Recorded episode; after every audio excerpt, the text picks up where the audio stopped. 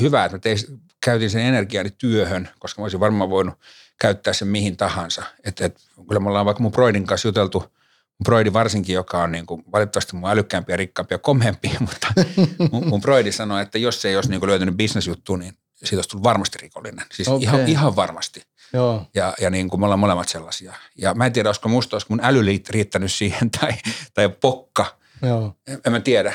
Mutta siis ihan varmasti, jos olisi sen saman energian pannut johonkin, johonkin muuhun. Mulla kävi tuuri. Olen Janne Raninen, kahdesta murhasta tuomittu, hiljattain vankilasta vapautunut. Tämä on JR True Crime Podcast. Tämän jakson vieraan. Olen Tuomas Enbuske, 43-vuotias toimittaja, joka on kotosi Oulussa, Oulusta, joka on asunut Helsingissä 24 vuotta. Ja äh, koitan tästä elää elämää suurin piirtein ihmisinä. Puoliväli on jo takana, mutta ei, ei sille mitään voi. Kiitos, että tulit vieraaksi. Tosi kiva tulla vieraksi. Sä oot ollut tota jonkun aikaa poissa julkisuudesta. Joo. Minkä mä, vuoksi? Mä sekosin. ei siis, ö, mä oon viime kesästä saakka voinut tosi hyvin.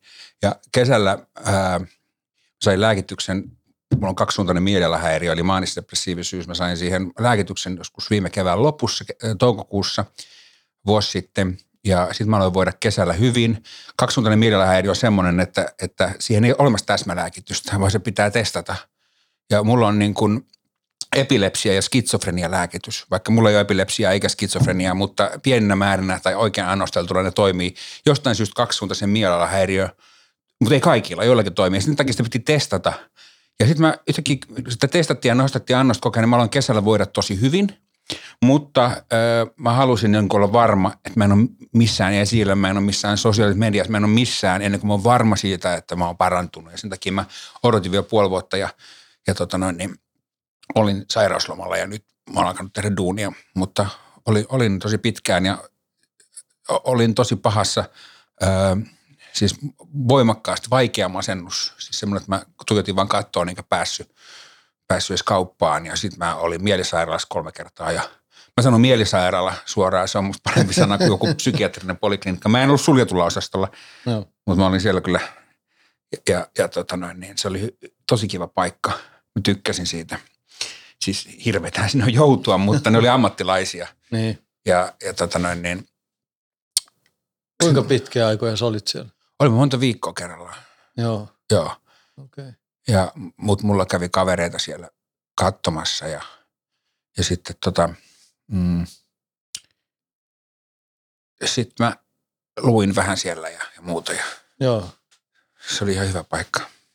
No mikä oli se pahin kaikesta tämän kahden vuoden aikana, pahin kokemus? No ensin mä olin niin kuin maaninen Mm? pitkään tai pikkuhiljaa Maanisdepressiivis puhkeaa yleensä nuorempana kuin mulla, mutta mulla se puhkesi niin kuin, oli aika paljon vastoinkäymisiä elämässä. Ihan oikeita vastoinkäymisiä. Mulla oli nyt tämmöinen viisi vuotta kestänyt yli miljoonan euron oikeudenkäynti, Oho. jossa mulla oli velkaa miljoona 40 000 euroa ja kasvoi korkoa ja muuta, mutta mä voitin sen oikeudenkäynnin sitten, mutta se on aika stressaavaa käydä niin, kuin niin isosta rahasta. Mm. Öö, onneksi mä voitin sen sitten, mulla oli hyvä Onneksi juristi. olkoon. Kiitos. Ja sitten tapahtui ihmissuhteessa kaikenlaista ja, ja sitten pikkuhiljaa se alkoi pohjata se mun sairaus. Niin mä uskon, että näistä kokemuksista öö, on sellaisia kokemuksia, mistä mä pystyn puhumaan vaan terapeutille. Mm. Ei sen takia, että mä häpeäisin niistä, niitä, vaan sen takia, että ne on mun, puhuminen on niin tuskaisaa mulle. Joo. Liittyy niin kuin ihmissuhteisiin ja ne liittyy perheeseen ja muuhun. Niin. Mutta semmoisia, kun tapahtui paljon peräkkäin, niin sitten, sitten tota, mä pimahdin ja mulla tuli semmoinen maaninen kausi. Eli mä luulin osaavani kaiken. Mä olin maailman siistä jätkä. Okei. Mä niin kuin pokasin mimmejä ja olin silleen niin kuin hyvin seksuaalinen ja kaikkea mahdollista ja luulin olevani maailman komea ja ainakin hauskin jätkä. Ja, ja sitten sen jälkeen iski niin kuin täysdepressiivisyys, kun se menee silleen niin kuin korkealle ja matalalle. Se, Mikä aikaväli sitten siinä oli se maanisen depressi? Kyllä se maanisdepressiivisuus kesti varmaan melkein vuoden. Joo. Ja sitten se depressiivisyys kesti kans vuoden Joo. suurin piirtein, mutta sitä alkoi siinä loppuvaiheessa auttaa se lääkitys. Ja takia mä sanon kaikille, että mä suosittelen ö, kyllä niin kuin lääkitystä myös kaikkeen muuhun. Siis jopa, niin kuin, mä en halunnut masennuslääkitystä, koska masennuslääkitys vie ihmisestä niin kuin sen parhaimman terän. Just. Se olisi tehnyt musta niin kuin zombien, mutta silti mä suositan kyllä masennuslääkitystä niin kuin siinä pahimmassa tilanteessa oleville ihmisille. Mä olisin varmaan tarvinnut sitä silloin, silloin talvella. Mulla kävi semmoinen huono tuuri, että mulla aloitettiin sitä vähän ja, ja sitten äh, lääkäri unohti uusia sen reseptin ja Oho. mulle tuli ihan hirveät olot siitä ja sitten mä en ikinä enää halunnut sitä, mutta varmasti se olisi niinku auttanut siinä tilanteessa. Mm. Mä en halua loppuelämäni syödä sitä. Mutta nyt mä oon vuoden voinut hyvin ja mä olen tosi, tarkkailen tosi paljon vointia, niin äh, sanon yleensä asioihin en, ei kiitos, paitsi tähän mä sanoin kyllä kiitos, koska mä halusin tulla tänne, mutta, Kiitoksia mutta, siitä. mutta yleensä siis mä oon sanonut myöskin kaikki haastattelupyyntöihin ja kaikki sellaisiinkin ei kiitos Okei. Okay. äh, jota tuli sen, mä tein, annoin sitten Hesarille sellaisen, Helsingin Sanomille semmoisen ison jutun, missä mä kerroin, kerroin kaikesta. Ja sitten mä en antanut mitään muita juttuja. Ja muutenkin niin mä oon aloittanut duunit silleen varovasti, että mä en, mä en niin kuin sairastu uudestaan. Mm-hmm. No se on varmaan hyvä, No, ettei tunnita kuormittavia tekijöitä Mm. mm. sitten taas. Ja hienoa, että tänne on otettu, varsinkin kun sanot, että oot, et ole mennyt muille. en ole ennen. Muutama on semmoisia, joka liittyy omaan duuniin ja siihen Mm. firmaan, missä mä oon alkanut tehdä duunia, niin ne on ollut pakollisia promojuttuja. Niin, joo. Kuuntelet Janne Ronisen juontamaa JR True Crime podcastia. Mutta sä voit hyvin nyt Joo. ja hieno homma. Kiva nähdä sut. Tavattiin EVSssä. Joo, Siitä olisiko se kaksi, kaksi ja puoli vuotta. joo. On kaksi ja puoli vuotta. Jotain semmoista, joo. Ja tota, hauska juttu siinä, että jengi, mitä mä oon sitten, ne on katsonut sitä haastattelua ja kaikki on sitten tullut linnassa mulle sanomaan ja ne oli ihan vittuun vittuuntuneita sulle. Mitä se Tuomas jän, jankutti siinä saatana? Mitä se Roopekin sitten lopussa tota, eh, jankutti sitä samaa asiaa? Mä sanoin, hei, me puhuttiin ensinnäkin, sähän pidit eikä semmoisen esihaastattelun mulle ja Joo. Lindalle avovaimenne siinä. Ja silloin mä sain susta hyvän kuvan. Mm. Mm. Ja sain edelleenkin siellä haastattelutilanteessa myös, mutta mä tajusin, että se on sun työminä. Työminä. Mm. Niin. Mutta mä ymmärrän, että ihmiset on saanut ylimielinen kuva susta. Mm. Mm. Ymmärrätkö itse sen? Y- ymmärrän ehdottomasti. Mulla meni tosi kauan tajuta se, että musta saa ylimielisen kuvan. Kun sille ei oikein itse voi mitään. Mutta sitten kun, kun mä ymmärrän, kun mä katson vaikka jotain meidän nauhoituksia, mä vaikutan ylimieliseltä. Mutta mähän on oikeasti kiltti, tosi herkkis Mm. ja äh, semmoinen ihmisten miellyttäjä, Niinku, että haluan, että musta tykätään. Mutta totta kai niin TV-ssä on vähän aikaa ja sitten mä ajattelen, niin kuin, että mä oon niiden katsojien puolella, että mun täytyy niin kuin saada tiettyihin asioihin vastaukset, mutta niin kuin, se voi vaikuttaa, kun siinä on vaikka vähän aikaa, niin se voi vaikuttaa ylimieliseltä. Ja varmaan mä olin myös ylimielinen. Kyllä mä oon ollut monta vuotta ihan mulkku. Joo. No mä haluan sanoa tässä, että mä en kokenut sua mulkuksi. Mä pystyin erottelemaan, en mä tiedä, ehkä se on tästä mun menneisyydestä, pystyn erottamaan henkilökohtaisuudet ja business niin sanotusti, niin mä näin sen ikään kuin sun työminänä, on saanutkin sen jokaiselle. Ja täytyy myös ta- sa- sanoa tässä Lindahan puolustus sua. Mutta kyllä mä oon ollut ihan hirveä mun läheisille esimerkiksi monta vuotta. Joo. Ja itsekäs, itsekäs ja Johtuuko se just tuosta sairaudesta? öö, mä en voi panna sitä sen sairauden piikkiin täysin. Varmaan sitten kun sairaus puhkesi, niin mä olin, mutta kyllä mä olin sitä ennenkin tosi itsekäs. Että se mitä se sairaus on muuttanut, niin musta on tullut paljon vähemmän itsekäs, ainakin toistaiseksi, ainakin omasta mielestä. Mm. Mm. Mä olin esimerkiksi tosi huono isä. Mä niin kuin, mun lapset, niin mä stressasi, tai siis ärsytti ne ja niin kuin, en mä tietenkään näyttänyt sitä niille, mutta niin. Niin. siis mä olin silleen, että niin kuin, että olisi kivempi vaan olla ja pitää omaa aikaa ja niin kuin omat menot on tärkeämpiä ja oma työ ja muuta vastaavaa. Ja, ja sitten just tuossa kesällä, esimerkiksi viime kesänä mä kunnolla tutustuin vasta omiin lapsiin, niin Oho. kunnolla kunnolla. Toki niin kuin siinä oli ollut tämä viiden vuoden oikeudenkäynti tai kuuden vuoden oikeudenkäynti, kaikki tämmöisiä, jolloin olin tosi stressaantunut ja tein tosi tosi paljon työtä, Mm. niin kuin varmaan myös unohtaakseni sen.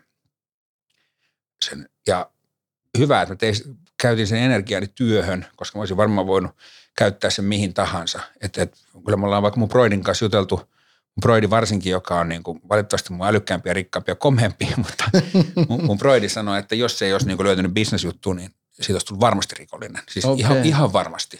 Joo. Ja, ja niin kuin me ollaan molemmat sellaisia. Ja mä en tiedä, olisiko musta, olisiko mun äly riittänyt siihen tai, tai pokka. Joo. En, en mä tiedä, mutta siis ihan varmasti, jos se olisi sen saman energian pannut johonkin, johonkin muuhun. Mulla kävi tuuri. Kyllä mä oon ihan varma, että sä pärjäisit myös rikollisessa maailmassa. Mä oon tavannut niin paljon ihmisiä ja tota, oot, sä, oot sä älykäs ja muutenkin aikaansaava ja sit Mm. sulla on kuitenkin sitä en mä tiedä, statushakuisuutta vai No, miten on sitä... ihan helvetistä. Joo, niin tota, Se on muuten lähtenyt onneksi pois aika paljon. Okei. Varmaan sen takia, kun menettänyt kaiken statuksensa, kun on niin kertonut suoraan kaikesta hulluudesta ja ollut mielisairaalassa, niin en mä tiedä nostaako se statusta vai laskee. Ehkä se nostaakin. Kyllä siis esimerkiksi kun mä kerron jutussa olleeni mielisairaalassa, kun naiset otti yhteyttä, että ehkä ne haluaa hoivata, hoivata tällaista hullua. Aika hauskaa, että sanot, että sun broidista olisi sata varma ikään kuin tullut rikollinen, ehkä sustakin, jos olisi ollut eri olosuhteet. Oletko sitä mieltä, että kenestä vaan voi tulla rikollinen? Mm, en mä tiedä ihan kenestä vaan. Jos on tosi konfliktipelkonen, tosi äh, empaattinen, siis sillä, niin kuin, sillä tavalla empaattinen, on mäkin empaattinen, sä oot empaattinen, mutta sillä tavalla, että pe- pelkää mitä muut ajattelee ja on tär- kauhean tärkeää elää elämä oikein, mennä kouluun, mennä yliopistoon, pärjätä siinä. Siis jos on tämmöinen niin kuin, empaattinen väärä sana, mutta semmoinen, joka miettii, mitä muut ajattelee. Ja, ja, mutta kyllä mä uskon, että se eniten johtuu varmasti sairauksista. ADHDsta. Lähes kaikilla vangeilla on ADHD, että tuolla on tosi isolla prosentilla, onko se 80 prosenttia suurin piirtein. Ja, ja, ja sitten muita moniongelmaisuutta ja kaikkea muuta huonot lähtökohdat ja muut. Kyllä mä uskon tosi voimakkaasti, että, että ihmisistä voi tulla öö, rikollinen. Ja esimerkiksi mulla vaan oli niin, mä tulin niin kuin ylemmän keskiluokan perheestä.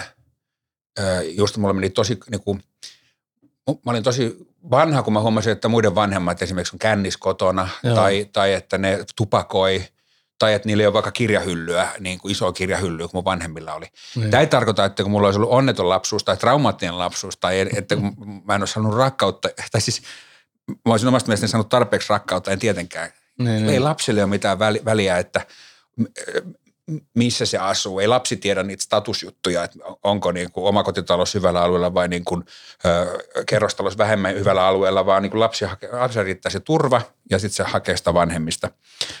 Mutta niin esimerkiksi kyllä mä niin kuin koko urani on hakenut vaikka mun vanhempien hyväksyntää ja mulla on kokea ollut sellainen olo, että ne ei hyväksy mua. Okay. Ja niin kun, että mun pitäisi pärjätä paremmin, mun olisi pitänyt mennä yliopistoon, mihin mä en mennyt, mun olisi pitänyt tehdä jotain kunnon ihmisten duunia, eikä pelleillä tuolla telkkarissa.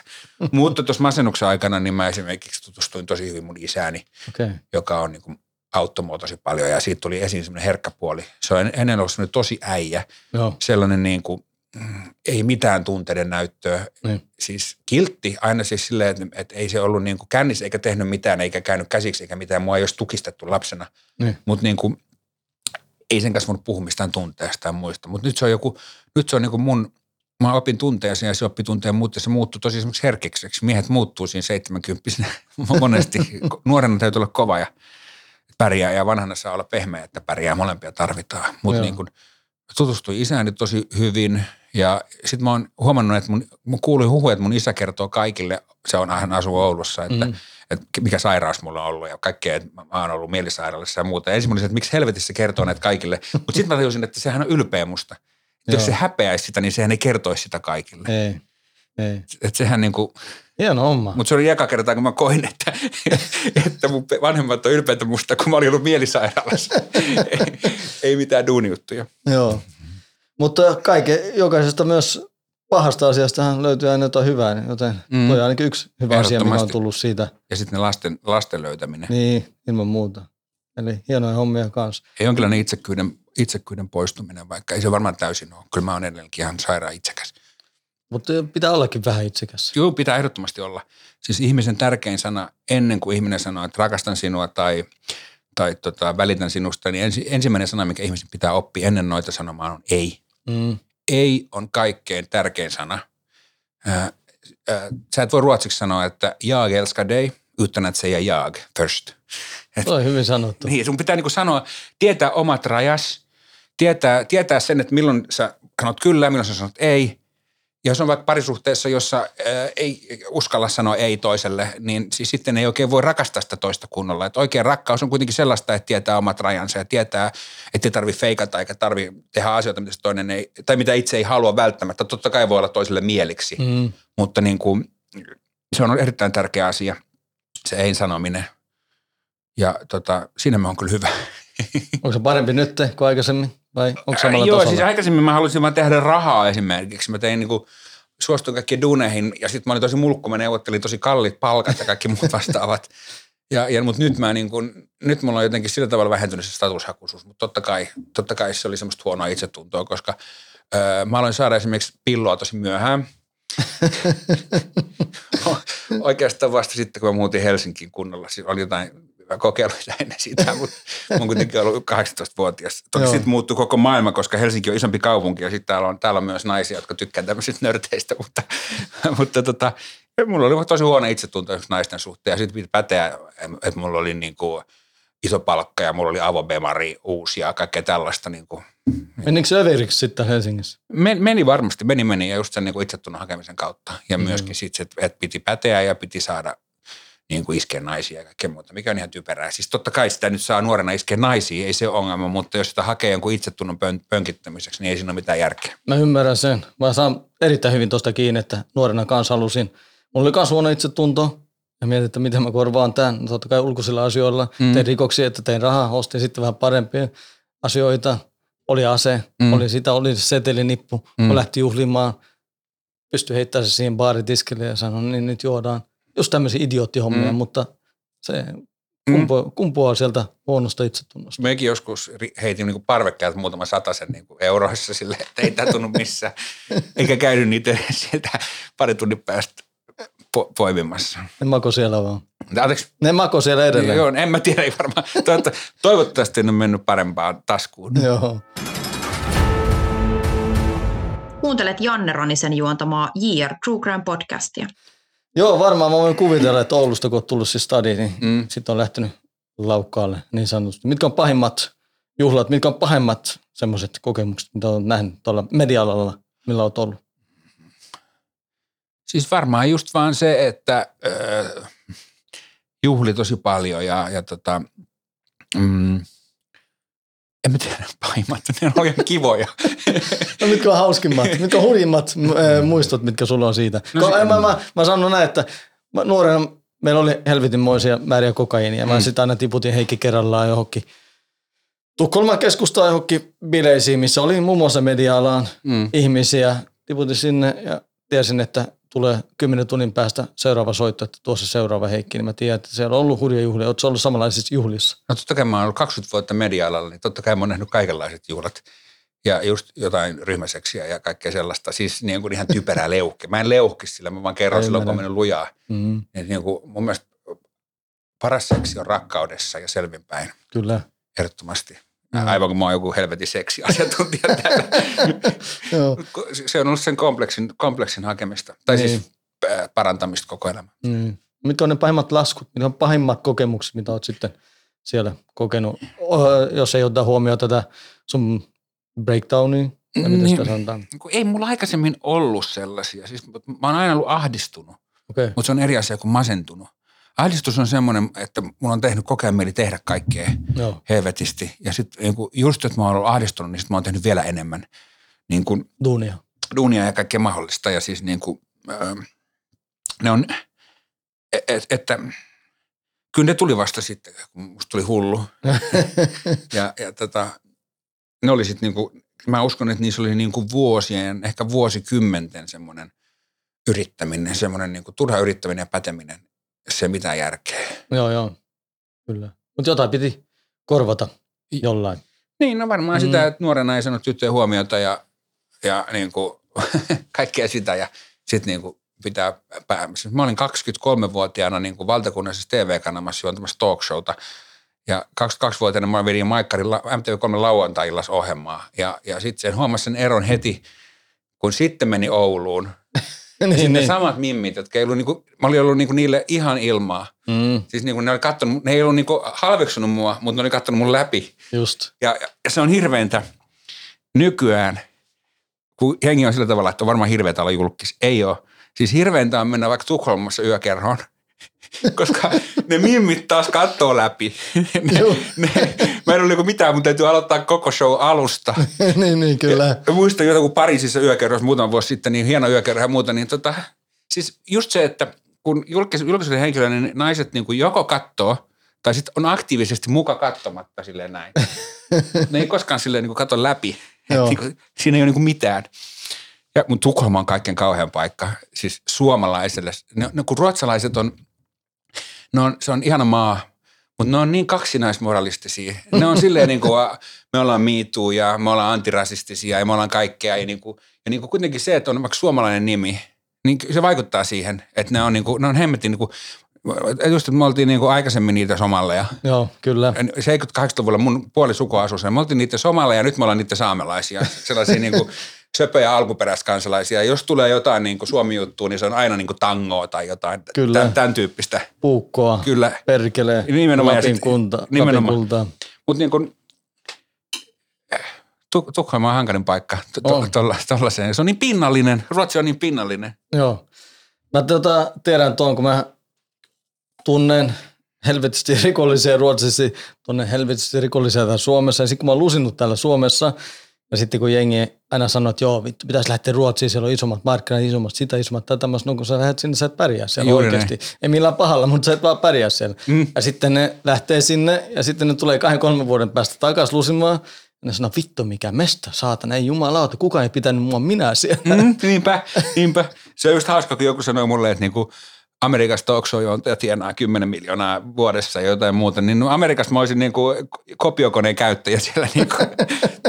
Kysymys on vain sitä kilpailu on kovaa. Niin. Mutta kyllä mä sanon, että se kilpailu suomalaiselle on hankalampaa Ruotsissa. On, on. Va- Vaikka se on, se on muuttunut tosi paljon, niin kuin se, ja kun suomalaiset on sopeutunut tosi hyvin siihen yhteiskuntaan, toisin kuin monet muut, siellähän on ongelmia sen kanssa, että, että niin kuin kaikkea, ja se liittyy myös tähän ruotsalaisten niin kuin yltiösuvaitsevaisuuden poseeraamiseen, että on oltu vuosikausia silleen, että ei ole mitään ongelmia maahanmuuton Just. kanssa, ei ole mitään. Niin, niin. Nyt on ongelmia maahanmuuton kanssa Ruotsilla, On. isosti. On, on, on. Ja siellä on, mähän tiedän, että se on siis maahanmuutto mone, monessa sukupolvessa. Kyllä, Ja ongelma on myös siinä, että ne, jotka on nyt kolmannessa, neljännessä, viidennessä sukupolvessa, niin ne, ei ne tiedä, tiedä itsekään enää, ollaanko me ruotsalaisia, ollaanko me suomalaisia, urkualaisia, turkkilaisia, mitä. Sitten on kaikki vielä sekan, Niin. sekaisin siitä, niin se identiteetti, ne hakee ihan jostain muualta sen. Kyllä, sitten. se on niin kuin, äh, samalla tavalla, kun sä haet nuorena vaikka identiteetti suomalaisuuden kautta, niin sitten ne hakee vaikka sen kautta, että ne muuttuu niin kuin kovemmiksi muslimeiksi, mm. koska se on se, missä ne voi tuntea voimaa ja vahvuutta,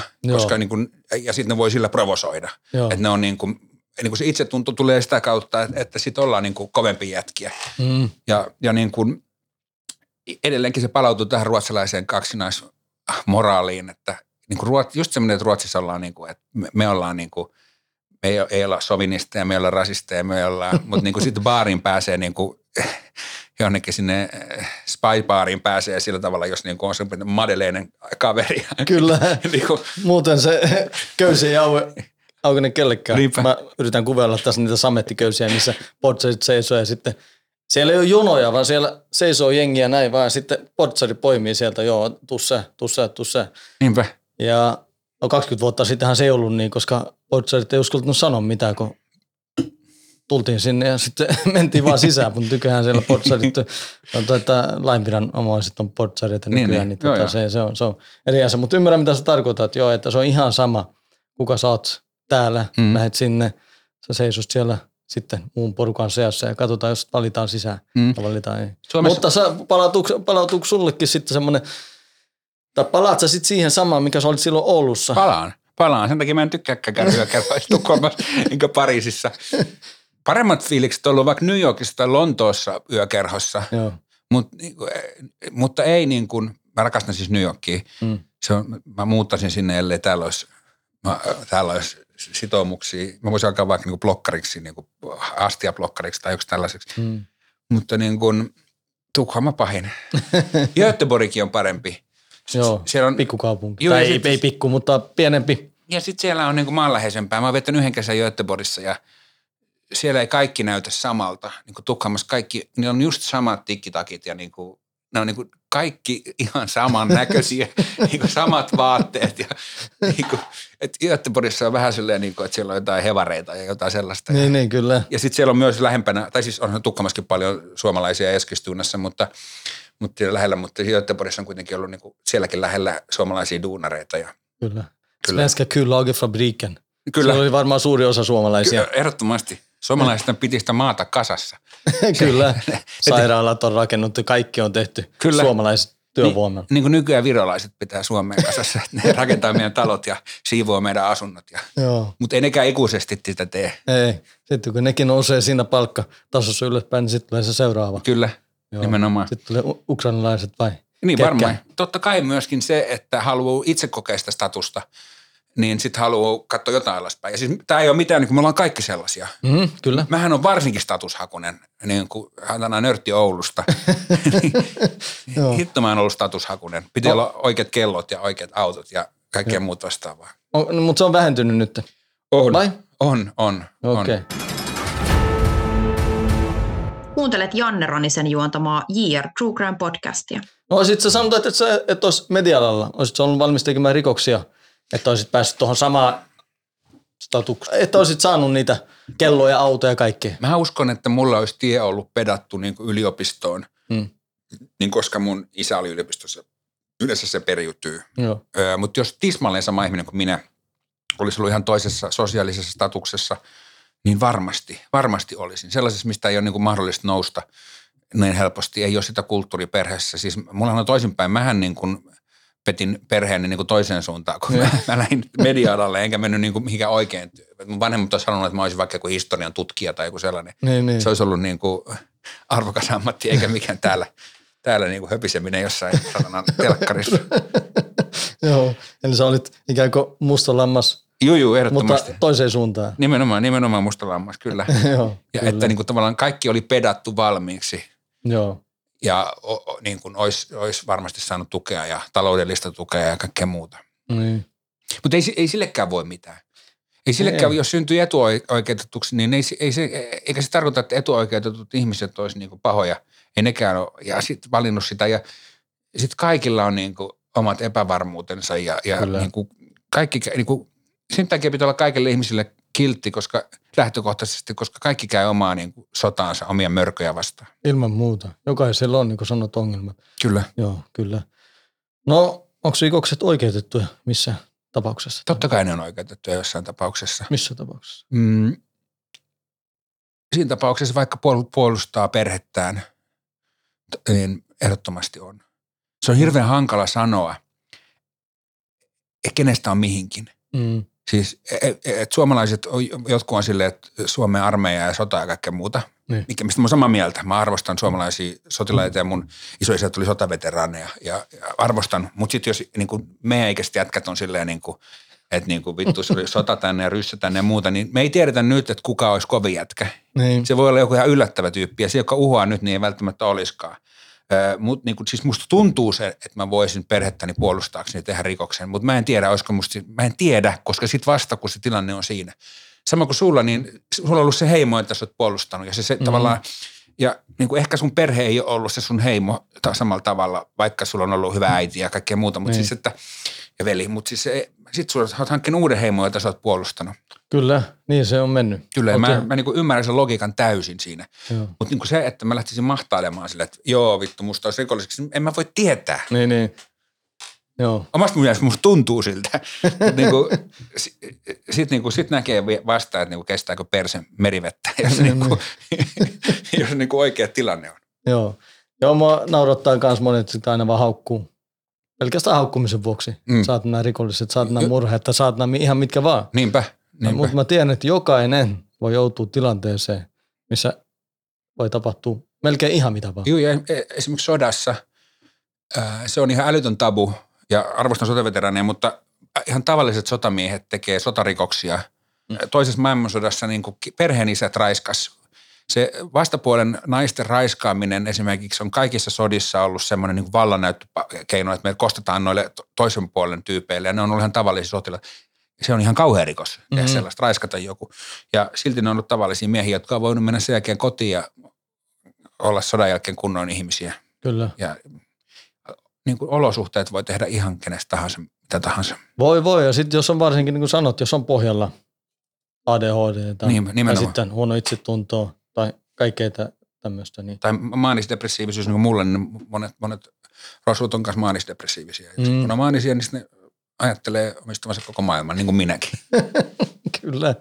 Mikä oli pahin trippi, mille lähet? Tai lähetkö ollenkaan sellaiselle? Öö,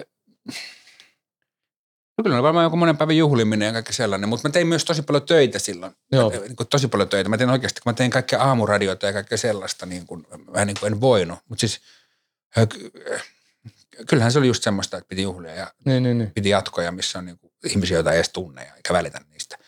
Se oli vaan niistä vaihetta silloin. Joo, ja, Joo. ja se oli hauskaa ja sekin, sekin vaihe pitää tu- tuota, elämässään kokea.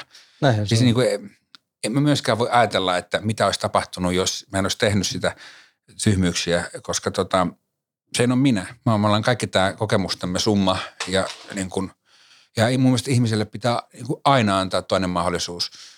Niin kuin, aina siis ihmiselle pitää antaa toinen mahdollisuus, koska me tullaan tänne keskeeräisinä. Meillä, meillä on niin pyydetty, että me synnyttäisiin tänne. Mm. Se on meidän vanhempien syy, eikä meidän syy. Ja sitten meidän olosuhteisiin me pannaan, niin me, me ei ole niin kuin harjoiteltu tätä elämää Ei ollut, ei. kukaan ei ole testannut olla parikymppinen mies, kun se on sitä ensimmäistä kertaa. Niin sitten täytyy vaan niin tehdä, koittaa su- luovia siinä, mutta sitten ehkä nelikymppisenä on jo kokenut. Ja siinä vaiheessa ainakin ihmiselle pitää antaa toinen mahdollisuus ja varmaan myöhemminkin. Joo, ilman muuta. Aina pitää antaa uusia mahdollisuuksia. Ja kun sä sanot, että sä oot tehnyt tyhmyyksiä, niin mä voin sanoa, että sä oot tehnyt paljon vähemmän tyhmyyksiä kuin monet muut ihmiset. Mutta mä en, Joten mä en siis- ole ikinä päätynyt, päätynyt semmoisen tilanteeseen, missä mun pitäisi puolustaa jotain mun heimoa sillä tavalla. Niin, Että niin kun me ollaan heimo, heimoeläimiä me ihmiset kaikki. niin, näin se on. No mistä sä nautit tänä päivänä? Mä nautin, mm, mä luen tosi paljon, mä nautin lukemisesta, öö, tosi tylsiä vastauksia. Mä, nau, mä nautin siitä, Ei. että niin kun mä herään joka aamu, en siihen, että niin kun, mä, hu- niin kun, mä, masennuksen aikana mä heräsin, mä huusin tuskaa, mä huusin ääneen. Mä en, mä en uskaltanut nukahtaa illalla, mä valuinko yö, mä en uskaltanut nukahtaa, koska Oh, oh. koska mua pelotti se herääminen. Koska heräämisessä oli aina silleen, että mä olin pari sekuntia niin kuin silleen niin kuin rauhassa, kun mä heräsin. Sitten mä tajun, että missä mä, tai tavallaan kuinka kamala se on. Niin mä Mm. oikeasti nautin siitä, että mä herään aamulla öö, niin, ettei ahdista. Niin kuin, ja sitten mä kysyin lääkäriltä, että onko tämä jotain euforiaa. Niin. Se sanoi, että, tai se sanoi, että ei kun ihmisestä pitää ehkä tuntua tolta. Ja mä en ole tiennyt, että ihmisestä pitää tuntua tältä. Että tämä ei ole mitään euforiaa. Mulla on edelleenkin vastoinkäymisiä ja Mm. ei kaikki mene niin kuin haluaa. Mm. On tosi paljon, mutta se, että niin kuin se on ohi ja mua pelottaa, että se tulee toisen kerran, sen takia mä koitan niin kuin olla välttä, vältellä sitä. Niin, niin. Missä on ollut olla viiden tai kymmenen vuoden päästä? Mm. En mä tiedä, Bora Boralla panemassa morfiinia suoneen suoraan, Ju- juomassa gin tonickeja. Nauttimassa eri tavalla siellä. Joo, mutta ainakin yli 80 niin haluan olla siellä tota, no niin, kipupumpun kanssa, josta tulee suoraan morfiinia, koska kuolee muutenkin pian, niin sillä ei ole mitään merkitystä. Mä oikeasti ajattelen näin, mutta niin kuin, Mitä kuoleman jälkeen tapahtuu? mm, mä en usko Jumalaan ja mä tota noin, niin en voi sille mitään. Mä oon yrittänyt ja mua esimerkiksi auttoi mun uskovaiset ystävät tuossa mun masennuksen aikana rukoili mun puolesta. Mm. Mä uskon uskomiseen. Mä uskon, että on hyvä, että on vaikka kristinusko.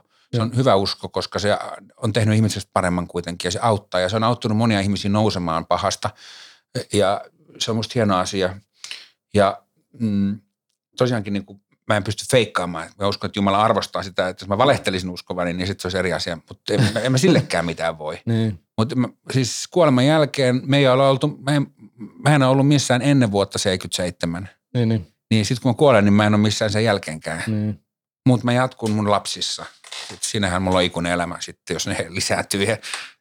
Kyllä varmaan. Jatkut monessa muussakin. Kyllä. Josta varmaan luetaan ja kuullaan vielä kuoleman jälkeenkin. Kuuntelet Janne Ronisen juontamaa JR True Crime podcastia. Mutta nyt joo, sä oot palaamassa takas kentälle, duunikentälle. Joo, Millä voimalla niin sanotusti? sillä tavalla että tosi pikkusen ja pikkuhiljaa. Joo. Niin kuin vähän ja hyvää, eikä niin kuin paljon ja keskinkertaista. Niin kuin, Kokeilet, niin kuin miltä ennen. tuntuu. Niinpä, niinpä. Että se ää, kyllä jännittää tosi paljon, ja mitä, mitä niin kuin onnistuuko siinä, onnistuuko siinä, kun ei ole enää maaninen, koska se maanisuus oikeasti teki myös musta hyvän duunissa. Mm. Koska mä olin, niin kuin, mä, mä olin vaan keskityin siihen duuniin. Esimerkiksi työpaikalla mä olin mulkku, koska mä, niin kuin, mä en jaksanut mitään, niin kuin jos joku ihminen selitti jostain, että sille tuli paha olo jostain tai jostain. Mä olin, että nyt keskitytään tähän työhön. Joo. Ja sen takia mä olin ehkä hyväkin, mutta, mutta niin kuin entä, mulla ei enää ole sitä. Koska menestyäkseen mediassa niin pitää olla vähän mulkku. Vittu, mä tunnistan niin paljon tuosta tuohon, tuohon siis rikolliseen elämään. Kyllä. Jos sä oot menossa tekemään joku ryöstö, tota suunnitellut sitä, siellä on monta eri vaihetta. Suunnittele ryöstöä, että toteutatte sen ja sitten sen jälkeen vielä pitää pestä rahat ja sitten vielä pitää yrittää olla, että ei heittele niitä ympäri. Mm, niinpä. Nauttii. Joten se, se, on iso prosessi ja siinä kun käy sitä prosessia läpi ja joka ikinä askel suunnittelee ja toteuttaa sitä, ei silloin halua kuulla saatana joltain toiselta jotain lässytystä, ihan mitä vaan, on hiljaa saatana, tehdään tämä työ nyt. Nimenomaan, ja sitten se vaatii tosi paljon älyä ja suunnittelua, että miten se tehdään. Siis niin kun, jos mä ottaisin firmaan niin ma, jonkun tota markkinointipäällikön tai joku, joka suunnittelisi kaiken, niin mä ottaisin ensin rikollisen. Mä ottaisin niin entisen huumekauppiaan, koska se joutuu tekemään älytöntä niin kuin, tota, mä ottaisin semmoisen markkinointipäälliköksi. Mä oon oikeasti, jos istunut yhden firman hallituksessa, mä oon oikeasti ehdottanut tätä. että, että niin kuin, siis tyyppi, joka on niin kuin, handannut riskin, mm. kiinni riskin, ho- hoitanut sen, että kuka myy mitäkin ja missäkin ja kellekin ja kehen voi luottaa. Mm. Ja miten, mark- okei se on helposti markkinoitava tuote, mutta silti, miten sitä markkinoida ja missä. Ja niin kuin, niin kuin siitä huolimatta, niin siis oikeasti, jos rikollinen on tehnyt parannuksen sillä tavalla, että se ehkä, niin kuin, ehkä pystyy luottamaan, että se hoitaa asiansa, mm. niin, niin oikeasti se, siitä on hyötyä elämässä. Mitä sulle sanottiin, kun sä ehdotit tuollaista? Mulle naurettiin, koska se pidettiin vitsinä. se oli puoleksi vitsi, Niin. mutta puoleksi mä olin ihan tosissaan. Mulle nauretaan tosi usein, kun mä sanon asioita tosissaan. ne on niin kuin, en mä tiedä, siis mä huomasin jo nuorena, mä yritin olla hauska ja mä en ollut kenenkään mielestä hauska, mutta sitten kun mä olen puhunut totta, niin, niin sitä pidettiinkin hau- hauskuutena. Mutta se johtuu taas tästä mun niin Aspergerin syndroomasta, että Joo. mä oon niin autisti, siis oikeasti olen, ja sitten mä niin kuin näen maailman vähän toisella tavalla kuin muut. Mi- milloin sulle on todettu, todettu autismi? Se todettiin tuossa viime syksynä, tai siis vuosi sitten syksynä, silloin 2019 syksynä, kun mä olin sairas. Ja, ja tota, todettiin siis. Ja sitten kun sitä mietti, niin jälkikäteen niin se oli itsestään selvää tietysti, että mulla oli ollut, mutta Loksahti kohdalleen. Ai, joo, ja se on niin itsestään selvää. Joo.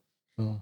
Mutta No, onko se nykypäivänä sulle vahvuus? On ehdottomasti, ja se on aina ollut, mulla on, mä on siis hyvä faktatiedos, mä niin kuin yhdistelen faktoja, mä oon tosi kiinnostunut faktoista, Joo. niin kun, ja sitten mä innostun jostain yhdestä asiasta, vaikka tanskan kielestä yhtäkkiä mä oon innostunut, ja sitten mä niin kuin luen siitä kahdeksan tuntia putkeen, niin kuin, siitä mitä hyötyä osata tanskaa, kun ne puhua englantia. Miltä se tuntuu nyt susta, jos sua leimataan hulluksi?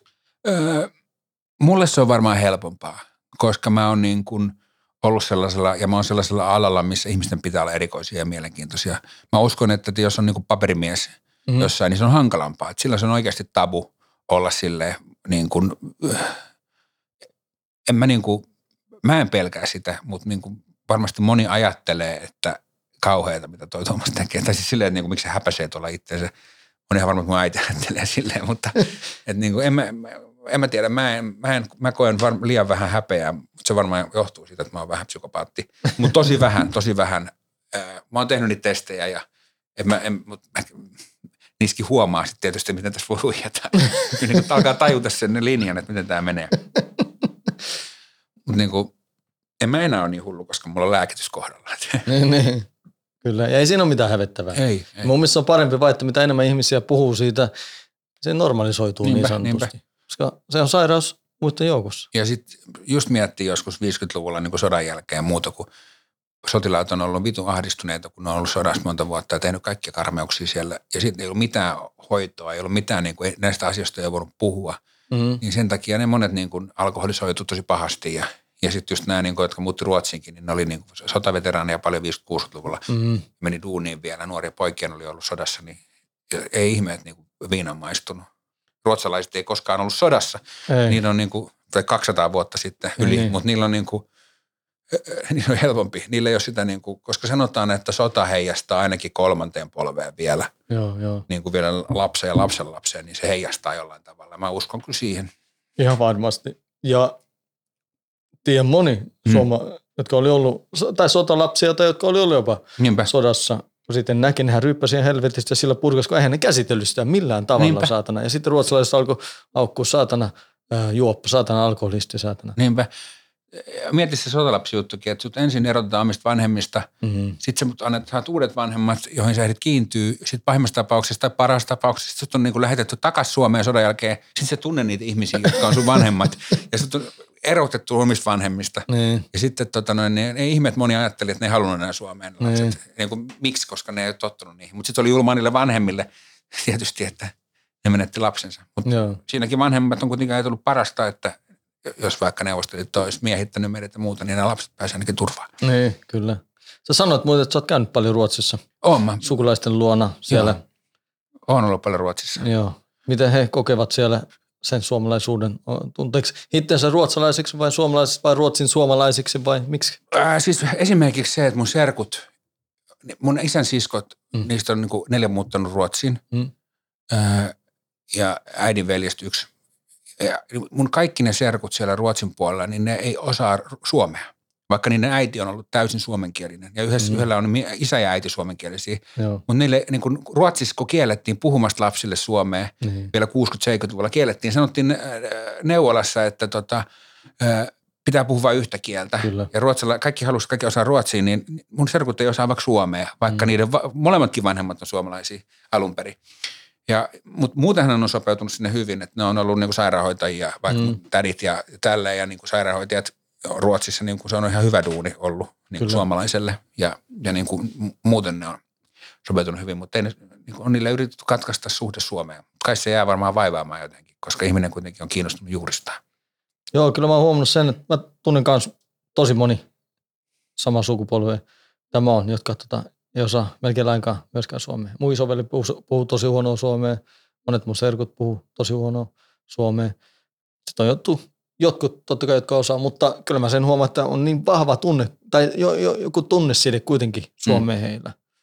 Eli, Niinpä, eli niinpä. saunominen, kaikki nämä perinteiset, no se on ihan hullu. Se on, se on niin kuin sanoit, että kun täällä esimerkiksi joku kääntyy muslimiksi, niin se menee ääri, Mm, kyllä. ääri siihen, niin siellä sitten mennään kanssa ääri. Siellä on tatuoituna Suomen leijonat ja No, niinpä niin sama. Karjala takaisin ja kaikkea tätä. Ja, Niinpä, mä ymmärrän sen täysin sen logiikan.